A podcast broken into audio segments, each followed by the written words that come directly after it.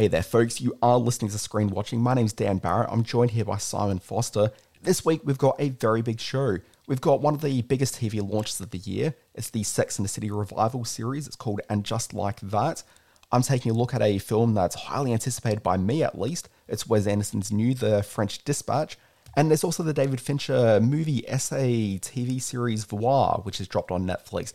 It's an interesting one. Simon, what are you talking about this week? Ah, dear Dan Barrett. I've got Dear Evan Hansen, which is the new musical based on the Broadway hit, which is copping flack from all directions. I've got an interesting, different take on it. And we also go back to Raccoon City, where the crazy people are in Resident Evil. Welcome to Raccoon City in cinemas now.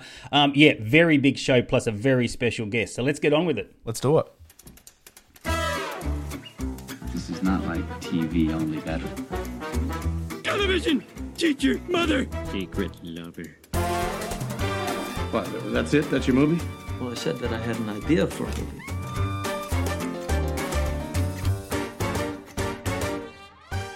Hey, Simon Foster. This is Screen Watching. My name Dan Barrett. You're Simon Foster. It's good to be here this week, Dan, because we're right in the middle of the, or we're sort of leaning into the, the summer movie going season, the, the period where people get to catch up on all those movies they wanted to see, whether it's at the cinema or on the small screen. Um, some big stuff coming down the, the pipe from, from our uh, film distributor friends, all the big Boxing Day releases, plus some major, major news out of Netflix with Don't Look Up coming around very soon as well. Look, there's just so much happening in the world of screen watching. Look, there is. Like, this week's show would be ordinarily a pretty big show, but the next couple of weeks just monsters. And frankly, we're struggling to be able to keep on top of this all because there is so much stuff that is worth talking about. We had something. We had we had something very close to a production meeting just prior to this podcast, where we tried to sort out what the hell we're going to do the next two weeks, which is quite exciting. We've never had a production meeting for the podcast, so hey, it might be a new direction being organised. something which we didn't tease at the top here, but is absolutely something which I think is going to be of huge interest to at least, I don't know, three of our listeners. No, there'll be lots of people interested in this one. This is a really good interview. I had a chat yesterday. This is real bucket list stuff, Simon. I got to speak to a star from the TV sitcom Cheers. Uh, now, what many of you probably realised by now, certainly the regular listeners will know that Cheers is a defining moment in the education and maturation of one Dan Barrett. Um, tell us, who did you get to speak to and why? I had a chat with Bebe Neuwirth. People that know Bebe Neuwirth from all sorts of movies and TV shows over the years, but she's still Yes. probably best known playing Lilith Crane on Frasier. Oh, sorry, on Cheers, and then later on Frasier. So I'm, I'm, just, I'm getting tongue tied even thinking about trying to say this out loud. It's just too much. So I had a chat with I had a chat with Ms. Neuwirth. We're going to play that on a podcast this week, so you get to hear that as our middle bit throughout the podcast. But we have a chat about not only Cheers, so we do talk about Cheers quite a fair bit in the thing because there's no way I couldn't let that happen. But also, she's currently voicing a character in this new animated series called Ultra City Smiths. It's playing on AMC Plus. It is an under the radar show. There aren't a lot of reviews around about it. There's not much discussion happening about it. And let me tell you, people, you are sleeping on one of the best TV shows of this year. It is absolutely Wow. wild. And we're going to talk about that as we come out of the interview in a short while. But, folks, we've got a lot of reviews to get through. I think it's important we do that. Let's dive right in.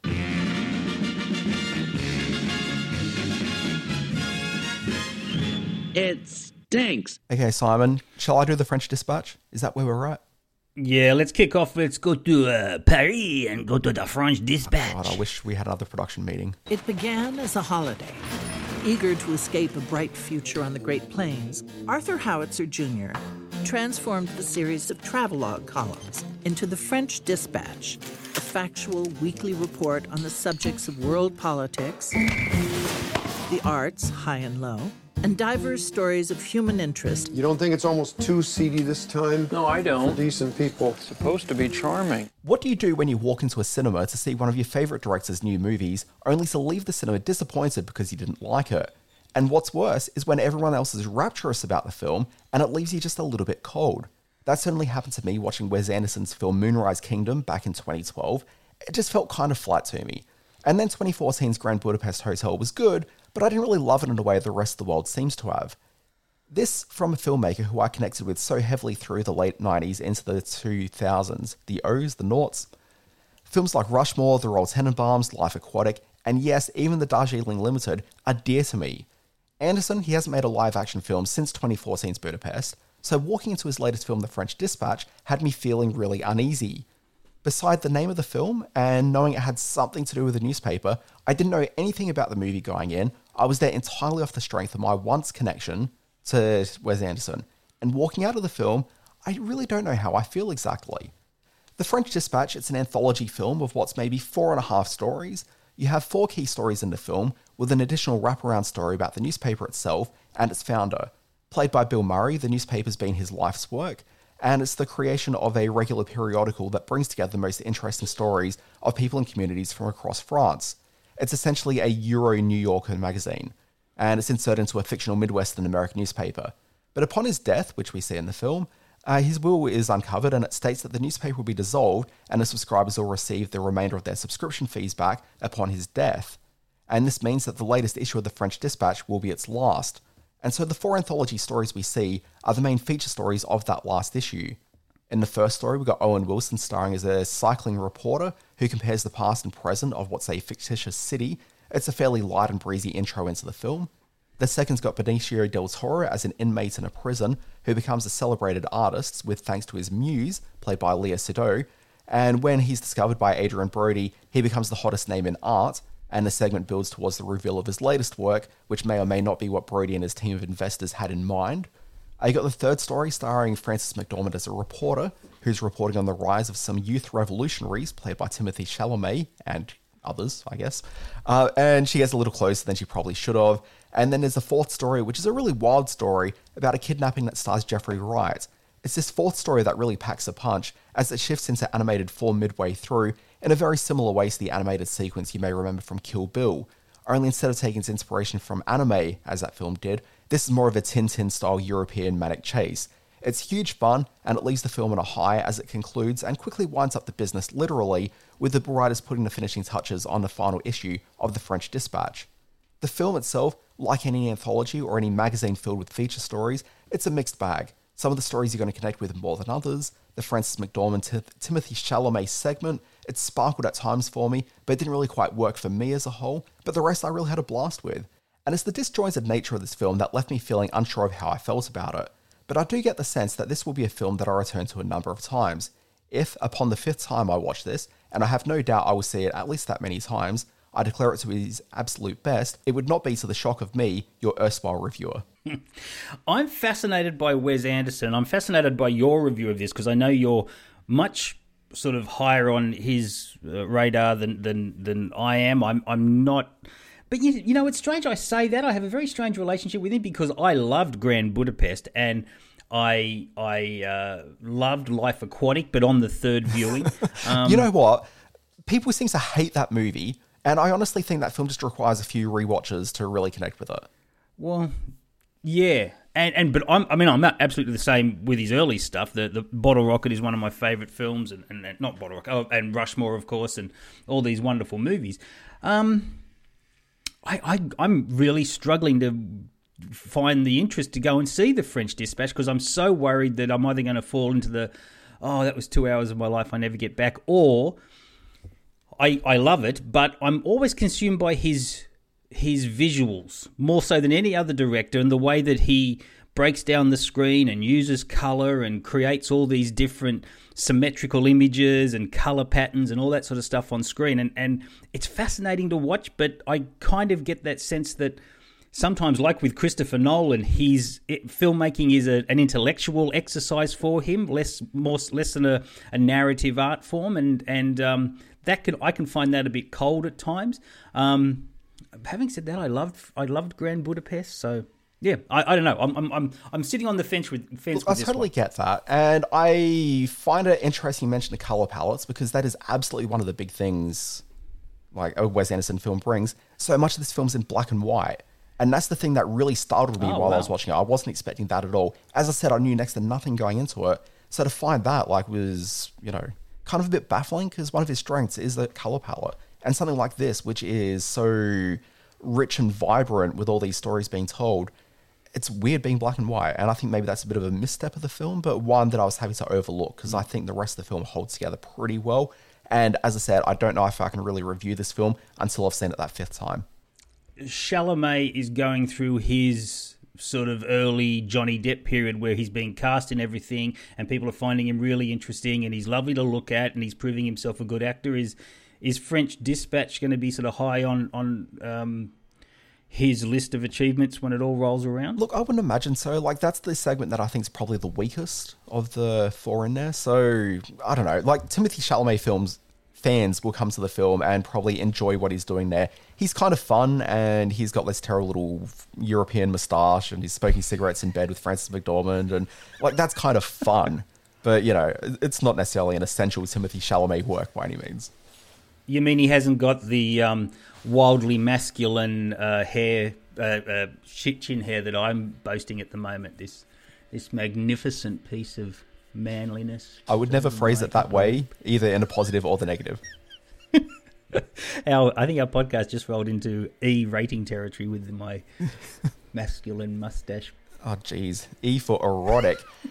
Simon Foster, let, let us move on. What else have you seen this week? You have taken a gander at a big new zombie movie. Yes, I saw Resident Evil Welcome to Raccoon City. Why are you back here, Claire? Your conspiracies weren't true when we were kids. They're not true now. We need to expose Umbrella. Watch this. I'm afraid, Claire. I'm afraid of what they're gonna do to this town. You see, Umbrella, they had an incident.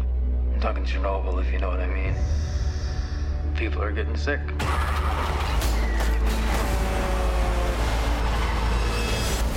You gotta help us, Claire. Let the world know what's really going on. Simon Foster, I know nothing about this movie. I know what Resident Evil is. Are there many raccoons? Tell me about them.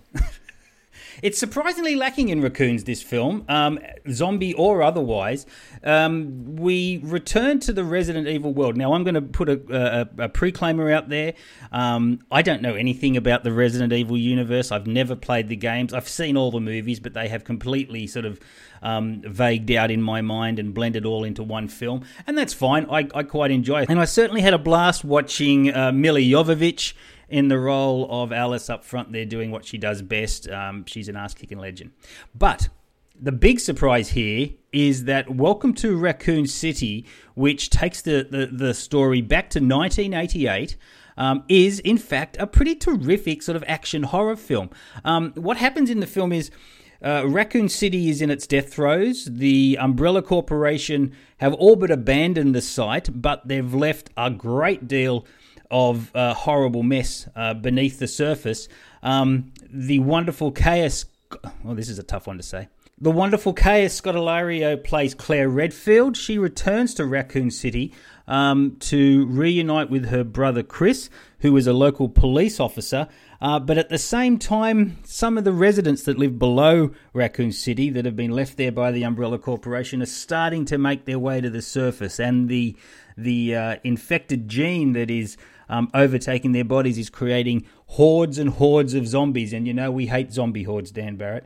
Um, so what you get is a, a, a, film that has two sets of actions going on. You've got the police uh, stuck in this mansion fighting off um, the emerging zombie madness. You've got Kaya and uh, a couple of uh, other young police officers and an over-the-top Donal Logue as the police chief.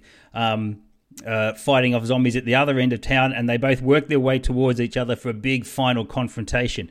Now, the great thing about this film is it actually looks like a film. Um, there isn't any sort of notion that it's it's cut from the the gamer cloth. That it comes from a it has its origins in in the world of of gaming. Um, it's quite a it's a beautiful looking film. All of it rain soaked. A lot of sort of neon lights and street lamps lighting things. The monsters themselves, the zombies, are really really effective. Um, and the action scenes, in particular, a helicopter crash that, that is really spectacularly staged, um, kind of connect connected with me at least. So you know, this isn't going to sort of queue up for the Academy Awards. There's no doubt about that. But with a strong female lead, some really good scares, and a terrific looking production quality to it, Welcome to Raccoon City was a, a real surprise for me. I, I at one point because the storm hit Sydney when I was going to see it. I was going to, I'm out of here. I don't really need to see this film. I was going to bail on the screening. I'm so glad I didn't because it was such a, a, well, not a pleasant surprise because it gets a bit bloody at times, but um, it was a good fun watch. Yeah, I remember you asking me if I wanted to come along to it. I think I told you I was washing my hair that night, whatever night it was. But you know, I do kind of regret. I regret that. I think I would come along. Yeah, and it was funny. I weighed in on social media saying, "Well, that was a bit of a surprise. That was a whole lot better than I thought it was going to be." And the general feedback was from my critical brethren that yeah, it was kind of pretty good. So um, hopefully, it'll find an audience over the summer period. The kids love this sort of stuff, and she's an interesting lead actress, Kaya Scodelario. She was in the um, what was the alligator thing a couple of years ago, Claw or something like that, where she was stuck in the in the basement with the floods coming up and an alligator in there, and she's a she's Oh, a yeah, really yeah. sort of strong uh, physical um, female lead actress, and uh, and she's a, certainly a fitting sort of uh, replacement or next generation Milla Jovovich. Let's talk about Sex and the City if we can. We've got the new TV series, and just like that. The more I live, the more I find that if you have good friends in your corner, anything's possible. Carrie, party of three? Future is unwritten because we're all at different stages of life. Tonight, bring your A game. This is X, Y, and me. What about you, Carrie? Have you ever masturbated in a public place? Not since Barney's closed. In June of 1998, Carrie, Miranda, Samantha, and Charlotte first appeared on TV with frank conversations about sex and sexuality. They were single women in New York and they were just going for it. The show landed at the end of a very liberal decade, with the US shaking off the conservatism of Reagan's 1980s and taking on a more youthful, progressive tone, led by a new boomer class of media execs and elder Gen Xers working beneath them. This was Clinton's America, and everything started to take a more open, playful tone, especially when it came to the intermingling of sexuality and feminism. Sex and the City was born of a world where women had taken on words like bitch as a term of self empowerment. But now we have its sequel series, and just like that, it has been born into what many see as a more conservative era culturally, but one that's more awake to the many social inequities in the world. Carrie, Miranda, and Charlotte have ditched their friend Samantha, and they're now 50 somethings in New York City trying to fit in with a culture that's passed them by. Former columnist Carrie is now trying to keep her head above water as a podcast guest, where she nervously giggles her way through sexually frank conversations, no longer having the security blanket of a typewriter sitting between her and the audience. Miranda's been awoken to the injustices of the world during the Trump administration, and she's now awkwardly trying to learn how to talk with black people. And Charlotte's now a mother to two girls, one adopted, and is just getting by in life. It flips the foundations of Sex in the City entirely on its head. In the original series, these women were setting the norms and values of the culture. Here, they no longer know where their place is in it, and they find that their very white, very outdated 90s attitudes and 90s feminism is no longer seen as acceptable. It's like that Mitchell and Webb look sketch, where the Nazi soldiers have a moment of self actualization and ask, Are we the baddies? I've seen very few episodes of the original run of Sex in the City, so I honestly can't speak to whether this is satisfying a watch for fans of the show. But as an outsider stepping in, I found that the show was a little bit clunky with too much exposition and placemat setting in these first few episodes, as it establishes the new status quo for the characters. But the show is far more self aware than I'm led to believe that the two Sex in the City movies were. There's also a truth to watching these women in their 50s who are no longer in step with the momentum of the culture, and there's a fairly interesting show in that, but it does feel that the show is only interested in exploring that idea on a fairly surface level. I'm very much not the audience for this show, and I struggled with how out of step, how dated the show felt, especially in light of watching the far more vital next generation Sex and the City wannabe shows like Run the World and Harlem in recent months.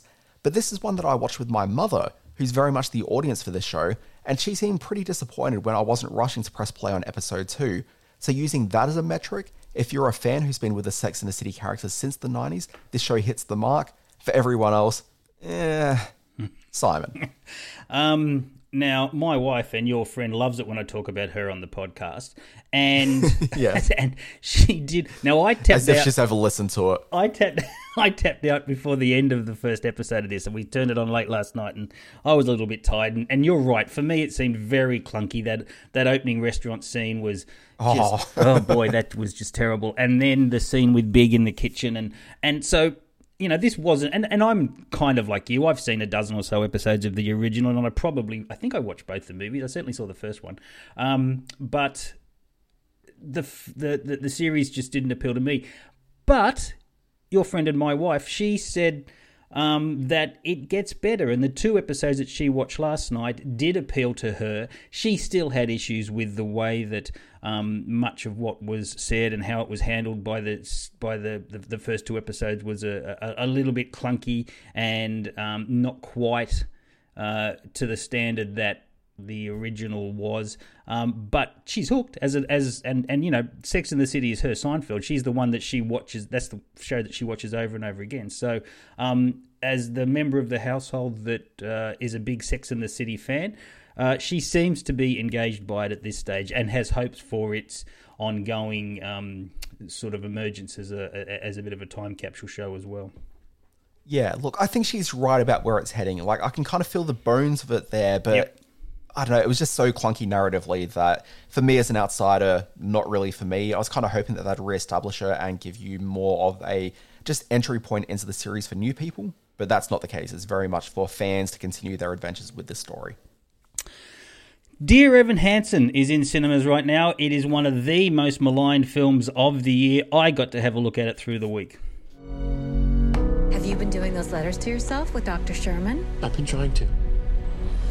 Have you ever felt like nobody was there? Um, no one signed your cast.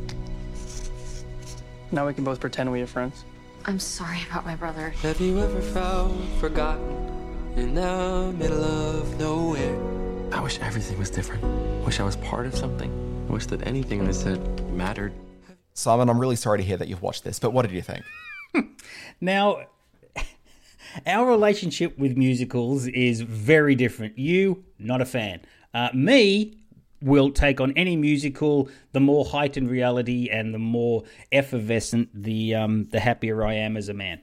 Um, now, Dear Evan Hansen was a huge Broadway and West End hit. Um, it won Tonys, it won Grammys. The lead actor, Ben Platt, uh, became a, a, a, stage star.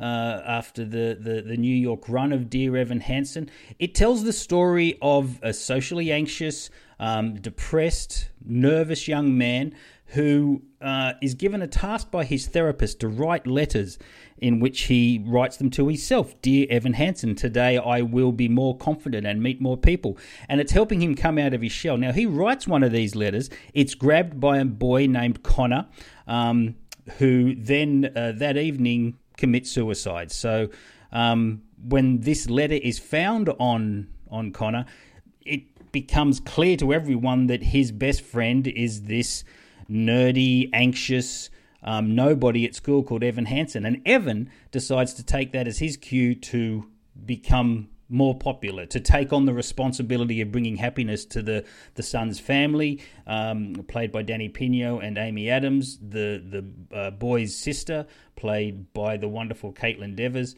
um, all the while trying to deal with his own um, heavy, heavily medicated life and equally anxious mother, played by Julianne Moore. So you're struck with this very complex moral question as to should he be exploiting the death of this young man to try to bring his own still vibrant life or still living life um, into much more focus? And that's what this film struggles with. Um, there is no heightened reality in Dear Evan Hansen, and and it's that heightened reality that often makes that really for me does make for the best musicals. This film is set in living rooms, it's set in high school hallways, it's set in principals' offices, in therapist lounge. The breaking into song at these key moments is jarring. The mixture of really sort of dour and demanding thematic elements that are then interspersed with often buoyant songs um, is is jarring the casting or the recasting of of uh, Ben Platt as in the lead role, um, by all accounts, he workshopped and created this character from scratch when he was a much younger man. He was 27 when he filmed this movie, playing a high school boy. His appearance is jarring. So there's so much about this film that doesn't work, and the critics have, have really savaged it. Um, it's not a film that I can write off entirely because it does take on really challenging subject matter in a format that that would not normally embrace it, the, the movie musical. And I'm fascinated to, and I never saw it on stage, so I'm fascinated to find out what was lost in translation from the what they were able to do live um, as a as a as a stage musical to what they haven't been able to do. Director Stephen Chbosky, and who did um, Perks of Being a Wallflower and star um, Ben Platt have done. So, yeah, look, it's it's a movie that I've been thinking about a lot. I was I was keen to review it because I thought it was going to get on here and be a really fun sort of savaging review of one of the year's worst films. And while it doesn't work entirely as a it, it, well, it doesn't really work at all as a movie, but there's so much sort of interesting aspects of it that it's one of those ones that have sort of slow burned its way into my brain over the last couple of days, which I haven't said about a lot of movies this year. So in that regard, it was kind of interesting. But boy, there's going to be just be so many people who who don't make it through to the end of Dear Evan Hansen. Have you got it queued up to watch, Dan, after that review? Look, I'm not really that keen on checking this out, but the thing with the film is that I think it is much greater that a film is interesting in its failures than just to be boring. Yeah, that's exactly how I feel. And I'm watching this film and and I'm keep thinking, oh boy, I was I was so primed to really sort of get the scissors out and just hack into this. But they're trying a whole lot of different things, and that's probably why they got people like Amy Adams and Julianne Moore and Caitlin Devers to to play parts. Um, and the the songs themselves, the, there's a, there's a couple of really moving songs. Like the the song book and the the lyrics and the music is, I can absolutely see it working on stage. Um, because they, they do sort of take on these tougher, bigger issues in song, and that's challenging in and of itself. So, you know, I, it clearly didn't work at the box office. It was a major dud over in the US and, and has crept into cinemas, in a few cinemas here in Australia before it heads to the, the, the JB Hi Fi dump bins. But um, if you do get a chance to watch it, and if you want to sort of challenge yourself and maybe see something that you're not expecting, then it's probably worth having a look at in that regard. Simon, let's shift gears a little bit and talk about the new David Fincher TV series, Voir. Think of your favorite film. I can remember the exact moment I fell in love with movies. Staring up at that big screen, watching the same movie over and over again. That movie changed not just the future of Hollywood, but the lives of an entire generation. Some of our greatest cinema challenges us to really confront our own hearts in the safety of that darkened theater. Revered director David Fincher's used his partnership with Netflix to produce personal film work like Mank, TV shows driven by his interest in the dark intents of man like Mindhunter, and a series of visually rich shorts in the form of Love, Sex and Robots, which have strong echoes to his early work as one of the defining voices in the world of MTV music videos. His latest project is another indulgence, but like his previous Netflix indulgences, I'm very much there to see what this has to offer. This one's called Voir, which is French for see. Voir, it's a series of six film video essays in which film critics and historians talk about film related ideas. Critic Sasha Stone ruminates on the role of Jaws as it defined her teenage years as a cinema lover and how it changed not only her outlook on the world, but the cinema industry itself. Walter Chaw explores the importance of the race dynamic found in the Eddie Murphy Nick Nolte film 48 Hours and then there's others exploring ideas of TV versus film, unlikable characters on the screen, the creation of appealing women in animation, and the ethics of the film Lady Vengeance. It's all deep dive film nerd business, the likes of which appeals to the very audience who'd likely listen to a podcast like this very podcast. Every installment has an entirely different visual sensibility to it, matching the very topics on screen.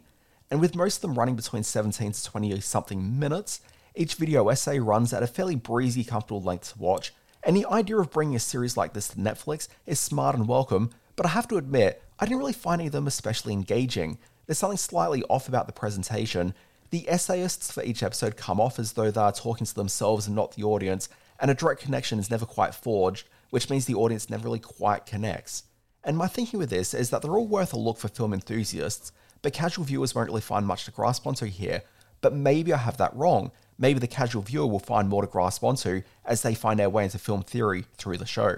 Simon, you've taken a look at the show. What did you think? I know you were a bit more into it than I was. Yeah, look, I sat through all the, the, the whole six episodes in one big binge. Um, yes, as a as a film critic um, and as a, and someone who adores cinema, I I absolutely uh, connected with the way most of these segments were done. I, I love the take that Sasha Stone took on the um on her, her, relationship with Jaws and its impact on her. I hated that so much. No, I thought I that thought, was terrific. I thought that was a, that's an interesting as an essay. It was disjointed and just no, did not actually land what she was trying to get to. I totally the, got it. I, I felt part of it. the big problem with that. Part of the problem, part of the why, reason why I said that there's a disconnect between the essayist and the person watching is that they keep on showing Sasha Stone uh, like the actual Sasha Stone and not the actor playing Sasha Stone as like a youngster. But they show her sitting in the cinema, but you never actually see her. She's always there in shadows and like blurry sort of things. So it's really removing her away from the essay, which is weird because it's a personal essay she's delivering. So why hide her from her words? That's interesting because they use that device through the rest of the series. Critic Drew McSweeney, Mhm. uh, McWeeny comes on as well, and he's when he does his segment. Uh, I think his one is about the ven- the uh, vengeance cinema and the, the, what you mentioned about uh, sympathy for Lady Vengeance. He looks at the the ethics and politics and structure of, of vengeance and revenge cinema, which is But really the difference there is that that's not a personal essay. Sure. For Sasha Stone, it's a personal essay, and so what are you even doing taking the person out of the essay? Well, that's interesting because then you get to the last episode, the one about 48 Hours, which I think is the best of the bunch, and the role that that film, the Eddie Murphy, Nick Nolte film, um, how at the time it tackled in within the language of action cinema racism and is now considered by many to be one of the, sort of the, the studio system's most uh, hotly debated and heated sort of discussion of racism in, in American culture. Um, there's no image of the the person doing the essay. It's just his voice Mm. relating all the the um, images in the film. I found, found that topic terrific. I thought the animation one, which probably should have been the most buoyant and lively, was a little bit dry. Um, I loved the "But I Don't Like Him" episode, which looks at protagonists who are interesting but not entirely likable, and they boil that down to almost the entire Martin Scorsese list of filmography, in which all his characters, including arguably his masterpiece, uh, Raging Bull, features one of the most unlikable people ever put on cinema. Um, so yeah, look, I really, really dug these. They're just right at about twenty minutes. Um, they keep this, they keep the, the ideas flowing. They keep the images flowing. So it's great to see all these um, sort of grabs from from films um, that I've loved over the years. So yeah, I really dug this. And you're absolutely right. I think if you're listening to screen watching, you probably should be having a look at Voir. And just give a bit of a wrap as to where people can see the things we've been talking about. And just like that, the Sex and the City sequel series that's currently streaming in Australia on Binge, but HBO Max in the US. Uh, Voir, as I mentioned, is currently streaming on Netflix. And then also The French Dispatches in cinemas. And the two films you discussed both in cinemas being Raccoon City, Resident Evil something something.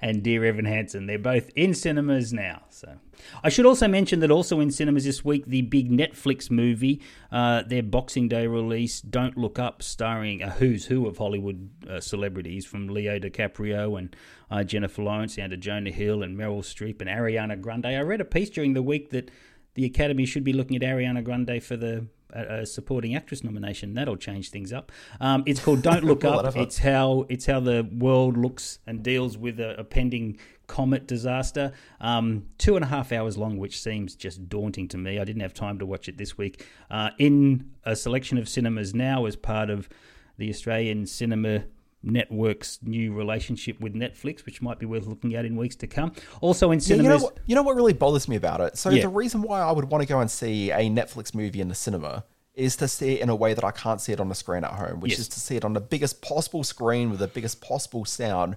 And yeah, anytime these films are released into like your event cinemas, like the more recent Netflix uh, release in cinemas seems to be going to events, like Red Notice, the was two weeks ago, and now we've got this they're not playing on a big screen. Like they're just playing on sort of smaller screens wherever they can program them in. And I understand cinemas not wanting to give over too much to Netflix, but also the only reason I'm there is to see it on a big crazy ass screen. And if I'm watching on a small screen, why don't I just get close to my TV at home? Look, I, I agree. Um, I think you're either in or you're not if you start and uh, Event and Hoyt Cinemas um, dealing with the devil here by putting Netflix in their in their cinemas.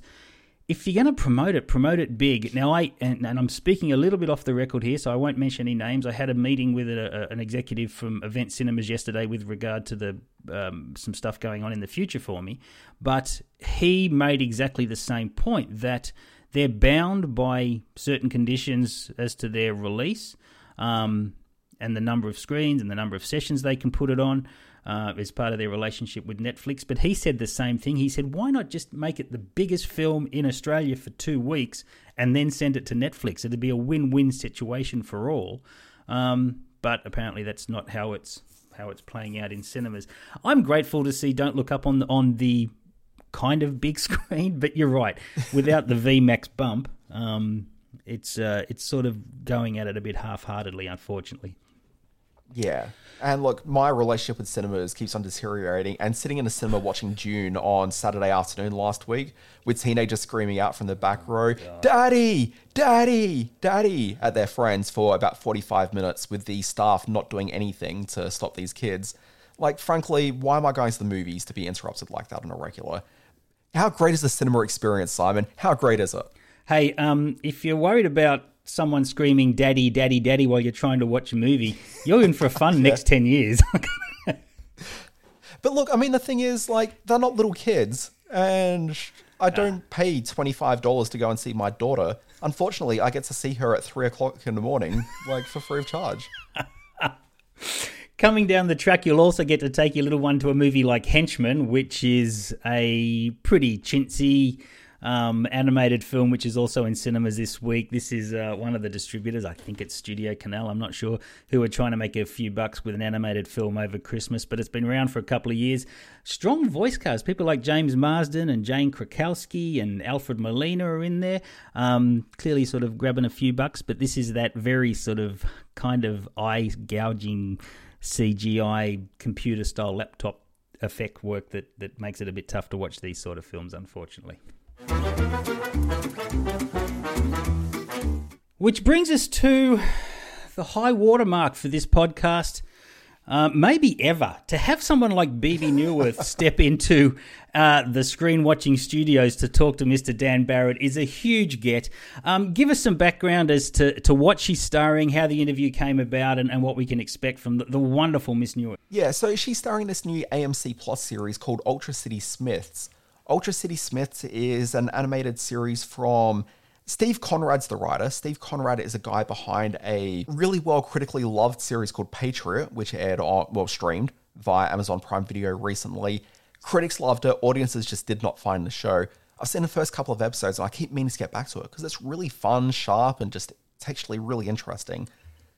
He's he's been hired as the new writer for the Game of Thrones spin-off series Egg and Crown, I think it's called. I don't have it in front of me, and I'm a big Game of Thrones guy, so I'm not quite sure. Um, Egg and something. Uh, but he's going to be running that show, so he's off to do some very big things with that. But he's recently done a show for AMC Plus. It's a six-episode animated series where it's stop motion with little baby dolls effectively, but it's a 1940 style crime noir detective film with some police at the center. There's a very large lady wrestler played by Bebe Neuwirth in there.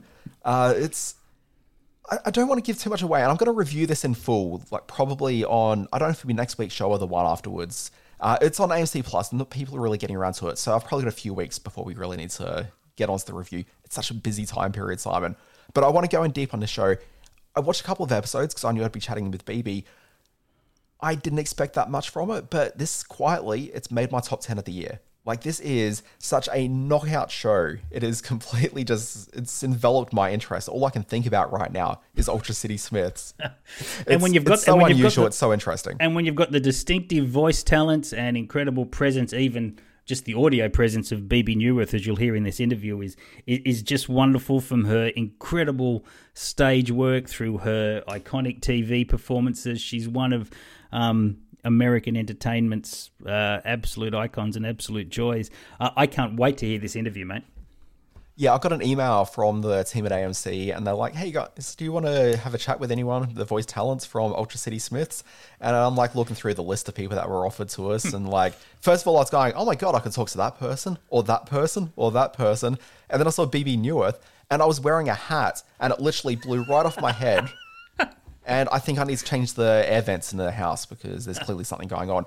But anyway, Simon, here's my chat with Bebe Neuwirth, um, star of Ultra City Smiths, but also dear to my heart, a cast member from the TV show Cheers. Recording in progress. Oh, okay. Baby. Hello, how you doing? I'm okay. I'm a little frazzled. I'm so sorry that I was late. My day just ran away from me, and um, I've I've been chasing it for a while. So How, how many years? yes, exactly. Eric Bebe, it is an absolute delight to have a chat with you. Ultra City Smiths, I watched this and it really surprised me. It was so much more strange and wonderful and engaging than I really expected. I knew it'd be good, but man, it is really quite a show. Uh, but I was really interested in the role that you're playing in it. So you're a song and dance professional, and in the show, you're playing a different type of physical performer. You're playing a wrestler, and she's got a very different body shape to your own. And I was wondering what drew you to the role specifically, but also where the physicality of being able to play roles so far from yourself is a draw card to doing this kind of animation voice work. In, terms of the difference in physicality, I mean that that is one of the wonderful things about doing um, voiceover animation, or how however it, it's a stop stop action, or however they do it, is um, being able to voice anything. You know, I've I've played cats and I've played dogs and I've played, you know, and and now I've played a giant lady wrestler. So um, that's, uh, you know, you have a lot of. Um, you're open to a lot more casting options if it's not live. Yeah, I mean, you called her a giant lady wrestler, like Lady Andrea the Giant. She is quite a big lady. She is. She is. but I, I love um, you asked what drew me uh, to the project, and I, you know, I read the script and I thought it was absolutely brilliant, and um, the idea of stop action baby dolls was just so fun. That was just fabulous. That's just hilarious. And what I loved when I um, when I started working was being directed to be as gentle and it, it she's so um, her personality and her her energy is so quiet and soft and gentle and i i love that juxtaposition to this you know you think oh it's a big late giant lady wrestler. Oh maybe she talked no she's like she has this very soft and loving and sweet and i just thought it's brilliant it's just a brilliant direction um, to be uh, taken I always wonder when you sign up for a project like this, where it's such a unique project. It is unlike anything I've really seen on TV in some time. When you're, ever. well, ever, ever really. I mean. but when you're signing up for something like this, do they show you sort of animatics? Like you're able to see sort of visually what it might look like, or are you going purely off the script alone? Uh, I think it was. Um, uh, I, I think it was at first. It was just the script. Mm. It was just the script and the, and and saying we're using baby dolls and animation. and that was the stop action baby dolls, and that was that was enough for me. And then you know to say yes, and then later I I saw.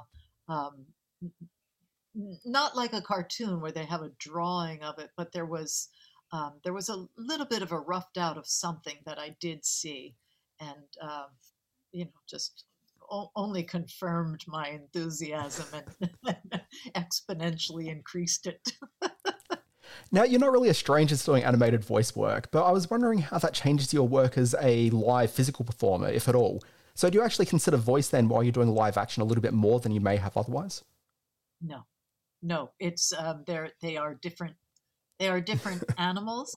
Um, they are, you know, acting is acting, r- Mm. regardless of what you're doing. I could be you know in a ballet without speaking i could be in a shakespeare play i could be in a in a musical acting is acting is acting but um, the the medium is, is a switch so there are different um, technical things come into play you know different technical things when you're in front of a camera than when you're on a stage um, and different technical things when it's just your voice that's working I, I know when I first started doing animation, I was a little surprised at how accentuated I was getting directed to be in, in different ways. And I thought, oh, well, because it's just the voice. This piece, um, Ultra City Smiths, is not like that. That's this is much more like really voicing a real. You might as well being on on stage or on, in a film or something. It's it's not like um, generally the way cartoon acting is. Although that said, you know, come to think of it, cartoon acting has shifted quite a lot since I don't know, 25 years ago when I did it the first time. It was it was a lot more exaggerated then. You get a lot more naturalistic um, kind of speaking now in animated. Uh, yeah, the number of subtle so- performances in the show is really quite incredible. Yes. Yeah. yeah. Yeah. Yeah. Uh, now I'm going to ask a really rote question, so I apologize for that in advance. question? A really what question? A really rote question, just a little bit obvious and I, I didn't know what word you just used. uh, rote, R O T E, uh, like a very obvious, uh, Oh, oh. A, a dull question. So I apologize for the question I'm going to I ask. know, I know wrote. I just, I got caught up. I'm sorry.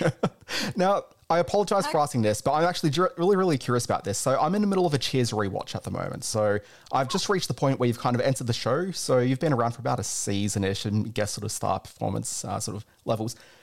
And what really struck me is that you came into it as the perfect character in Cheers at the exact right time for the show, in that you're contrasted against all the other characters perfectly, including uh, including Frasier, who's a bit of a contrast against everyone else already by himself. And I'm wondering for you, when you came into the show, you- the character is so fully formed in terms of what she would be as the character continues on. Like she evolves a little bit, but she is absolutely there from that first moment. I was wondering how much that's on the page and how much it's you finding the character.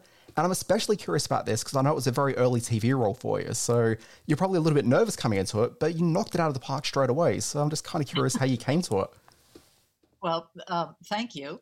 Um, it was like this my second job on television, um, and it was it was just one scene in one episode Mm. is what it was supposed to be. Um, it was just that one bad date that went wrong. He had a a, a long uh, episode with Jennifer Tilly, and um, and they uh, they decided that they really liked what happened to Frasier's character when he was with uh, my character, this character, this new character of Lilith. He really liked what Lilith did to producers liked what Lilith did to Frasier, and they thought this is something that's really interesting and worth investigating. You know, because it was it challenged the Fraser part, and it was it was an unusual role. Certainly, Lilith was a very unusual kind of a part for television. So it's really a testament to the um, to the writers and the producers of developing that relationship and who Lilith was.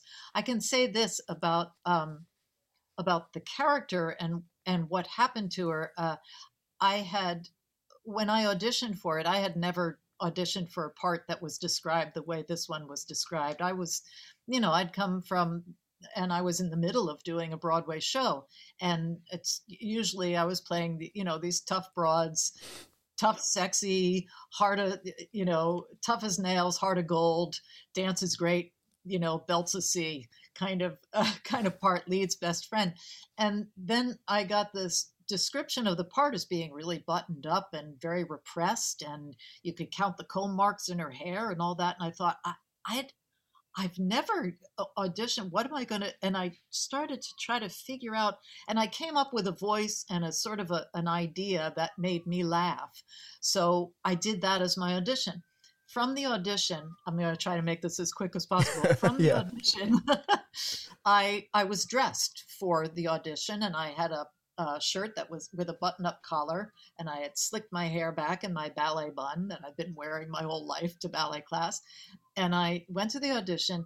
They said, You got the part. They took me to the first read through. So I was there in the read through, meeting everyone in the cast. And then they said, Okay, go home for lunch and come back in an hour. I went home. I took my hair down. This was 1985, I think. Yeah. So I would put on my purple satin shirt and my black leather mini skirt, and I came back to work dressed as myself. and they went, what? and in fact, Ted Danson introduced himself. He said, um, "My name's Ted." I said, "Yes, we met this morning," because I I uh, am so different from the character, and I presented and looked so different from the character, and I think that when the producers and the writers saw that, they went, and there's another thing we can do with Lilith, and and that is to have her have this side that is wild, and um, you know, which is maybe more like me. Uh, you've got Kelsey Grammer looking at bring back Frasier for a third series. Could there be a place of Lilith on the new show at all?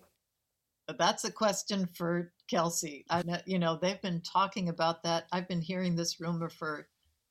It's been over two years. I've been hearing this rumor now, so I don't know. Okay. Um, well, I- yeah, I'm, I'm getting on the phone to him. We're going to make this happen. So, look, Cheers is maybe the greatest sitcom of all time. You know, no pressure on that one at all.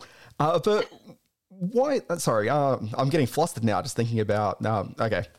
Cheers is maybe the greatest sitcom of all time, which is why too many years later you're talking to some guy in Australia about it still. Is it a burden for you still being asked about the role so regularly? Uh, it's not a burden for me. You know, I, I will say when it it's never been a burden for me. Mm. Never been a burden.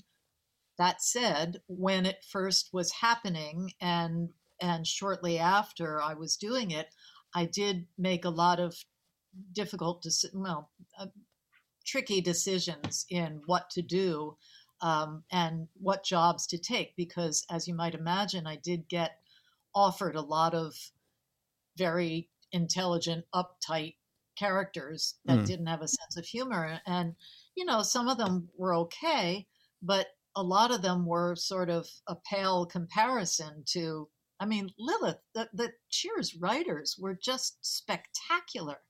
And so if somebody tried to do that, it just kind of, it, it wasn't as good. And I also wanted, I worked very, very hard to not get typecast. I mean, I'm going to get cast, uh, you know, a, a certain way. Everybody gets cast a certain way, but I didn't want to get pigeonholed into that all the time. So when you say, was it a burden? No, it wasn't a burden, but I did have to work extra hard at this one thing. Yeah. Um, and I guess I should have taken it as a compliment. It's like everybody loves Lilith. So we want a Lilith too on our show. And I go, you got to get somebody else because I did it already. yeah, that seems to be a problem faced by a lot of the cast Cheers, uh, a lot of the Cheers cast members. So I mean, Ted Danson was fighting against that for his entire career post Cheers. and- Yeah. Sure.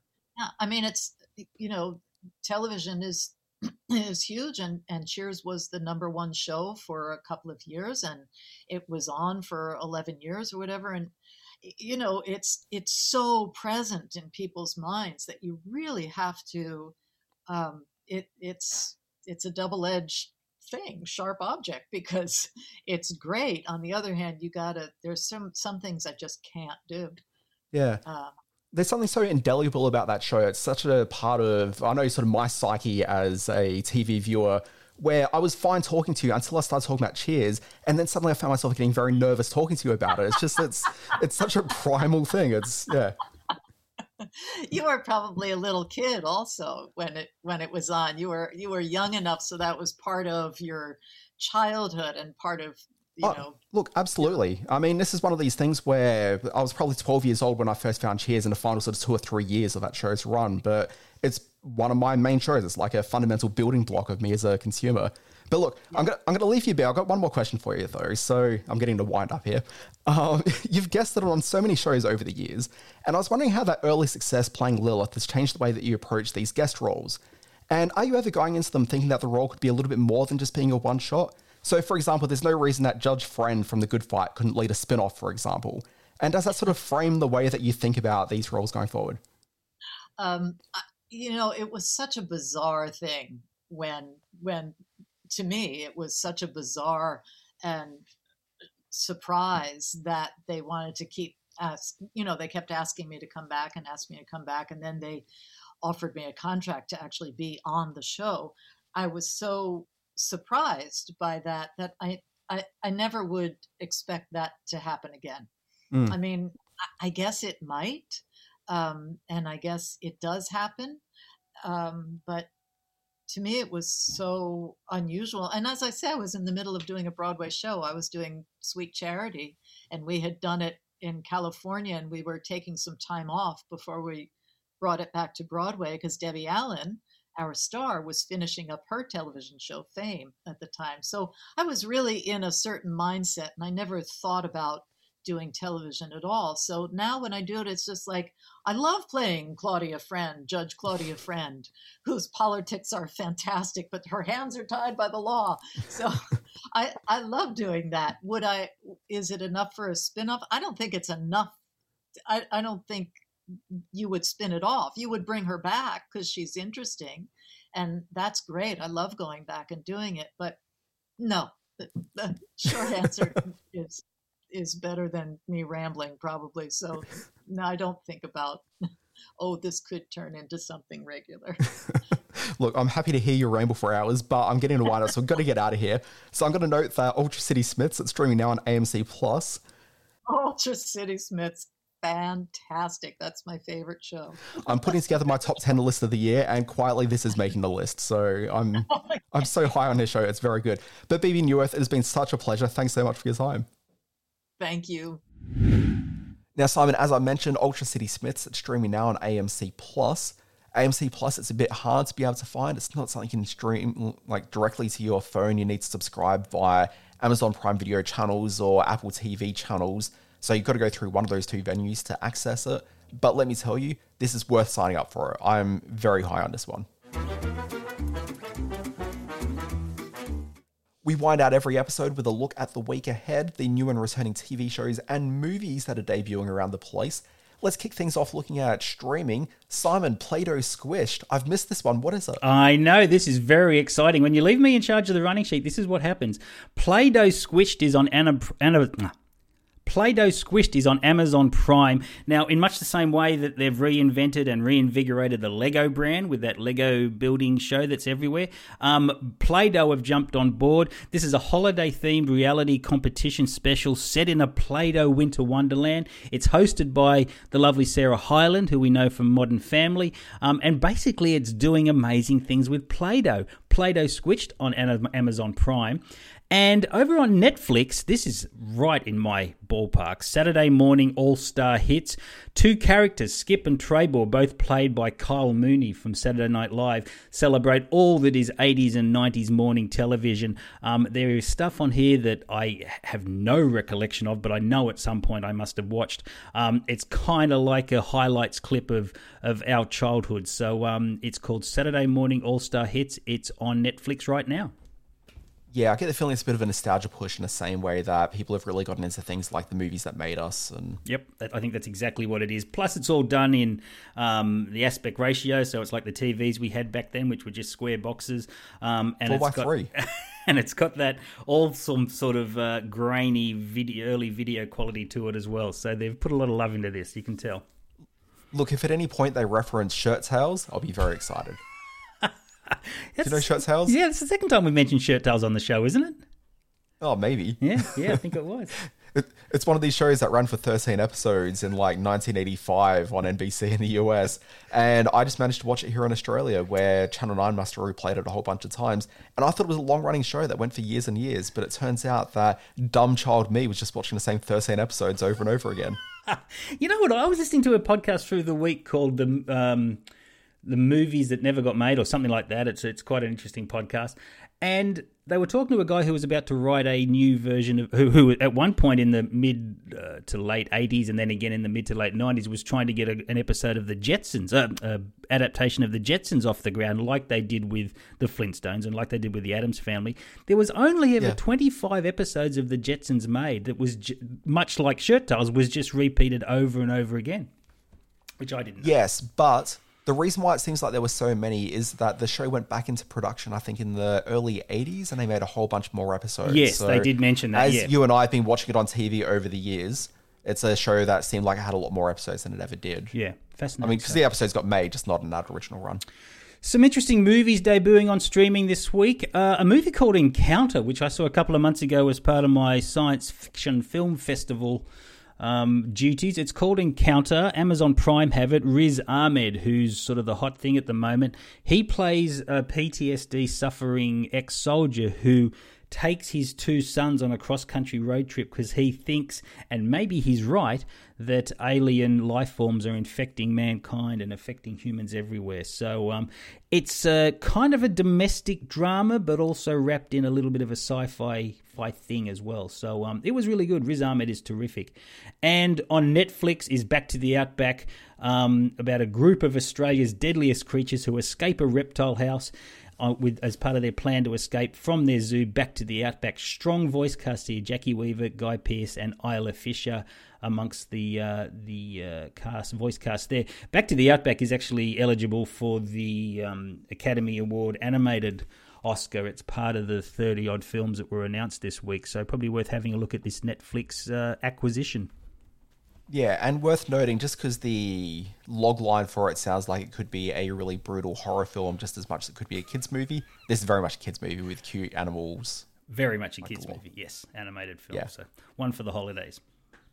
Hey Simon, take us to Brisbane. What have we got happening at Goma? In your part of the world, the beautiful Brisbane Goma, the Gallery of Modern Art have released their summer Cinematheque program. They have three strands which launched this week, uh, December 4th. They're showing The Magic Arts, Australian animation from the 1970s to now, which is a huge retrospective of animated works, uh, feature, short, commercial, uh, independent animation, um, all getting their, their due.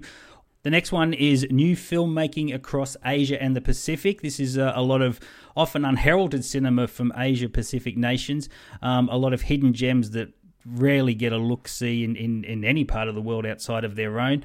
Um, and also Australian Next Wave. This is a selection of, of Australian debut feature films from 2017 to present that reflect work by artists who are right at the forefront of local independent filmmaking. So the Goma um, offering lots to see, much of it free um, from December 4, so that's already happened, but right through to April 22.